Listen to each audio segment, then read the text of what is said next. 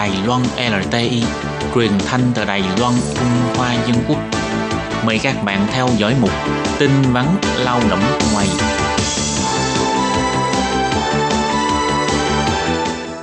Thúy Anh xin kính chào quý vị và các bạn. Chào mừng các bạn cùng đến với chuyên mục tin vắn lao động của tuần này.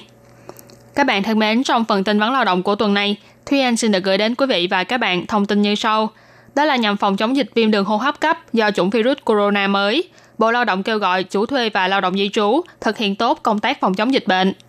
Và sau đây mời các bạn cùng lắng nghe nội dung chi tiết của bản tin này.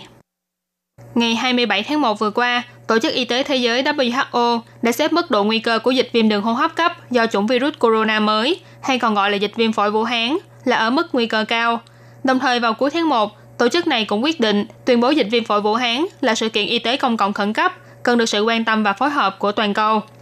Nhằm đảm bảo an toàn cho lao động di trú và làm tốt công tác phòng chống dịch bệnh, ngày 30 tháng 1, khi dịp nghỉ Tết vừa kết thúc, Bộ Lao động đã phát đi công hàm để nhắc nhở cho các chủ thuê và công ty môi giới phải làm tròn trách nhiệm chăm sóc đời sống cho lao động di trú, cung cấp thông tin và các biện pháp phòng dịch liên quan. Lao động di trú khi nhập cảnh có các dấu hiệu như sốt, ho, khó chịu, cần phải nhanh chóng thông báo cho nhân viên kiểm dịch tại sân bay. Trong vòng 14 ngày sau khi nhập cảnh, nếu có xuất hiện các dấu hiệu sức khỏe bất thường cũng cần lập tức gọi điện đến cho đường dây nóng 1922 hoặc đường dây nóng 1955 để được tư vấn và hỗ trợ chuyên môn. Nhằm ứng phó và phòng chống dịch viêm phổi Vũ Hán đang ngày một lan rộng trên toàn cầu, Bộ Lao động nhắc nhở các chủ thuê có thuê lao động di trú cần làm tròn trách nhiệm chăm sóc sức khỏe và đời sống của lao động di trú, cung cấp những thông tin liên quan đến dịch bệnh và biện pháp phòng chống dịch bệnh.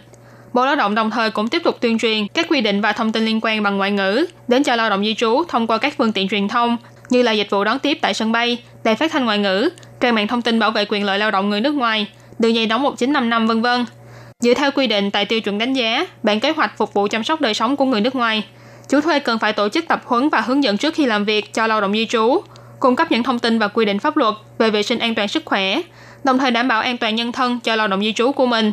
Đối với những lao động di trú cần ra vào bệnh viện hoặc cơ sở y tế, bao gồm kháng hộ công tại bệnh viện hoặc người đi khám bệnh cùng, chủ thuê đều phải cung cấp khẩu trang cho những nhân viên này và nhắc nhở lao động di trú đeo khẩu trang trong suốt thời gian ở bệnh viện, đồng thời phải thay khẩu trang mỗi ngày. Nếu khẩu trang bị rách hoặc dính bẩn, cần phải thay ngay lập tức.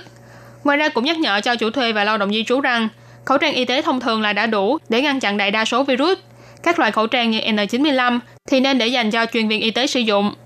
Nếu lao động di trú đến những nơi đông người hoặc nơi không thông thoáng, cần thực hiện tốt những việc sau, bao gồm đeo khẩu trang khi ho, siêng năng rửa tay bằng xà phòng, tránh đi đến chợ truyền thống, tránh đi đến những nơi đông người như bệnh viện, tránh tiếp xúc với động vật hoang dã và gia súc gia cầm vân vân.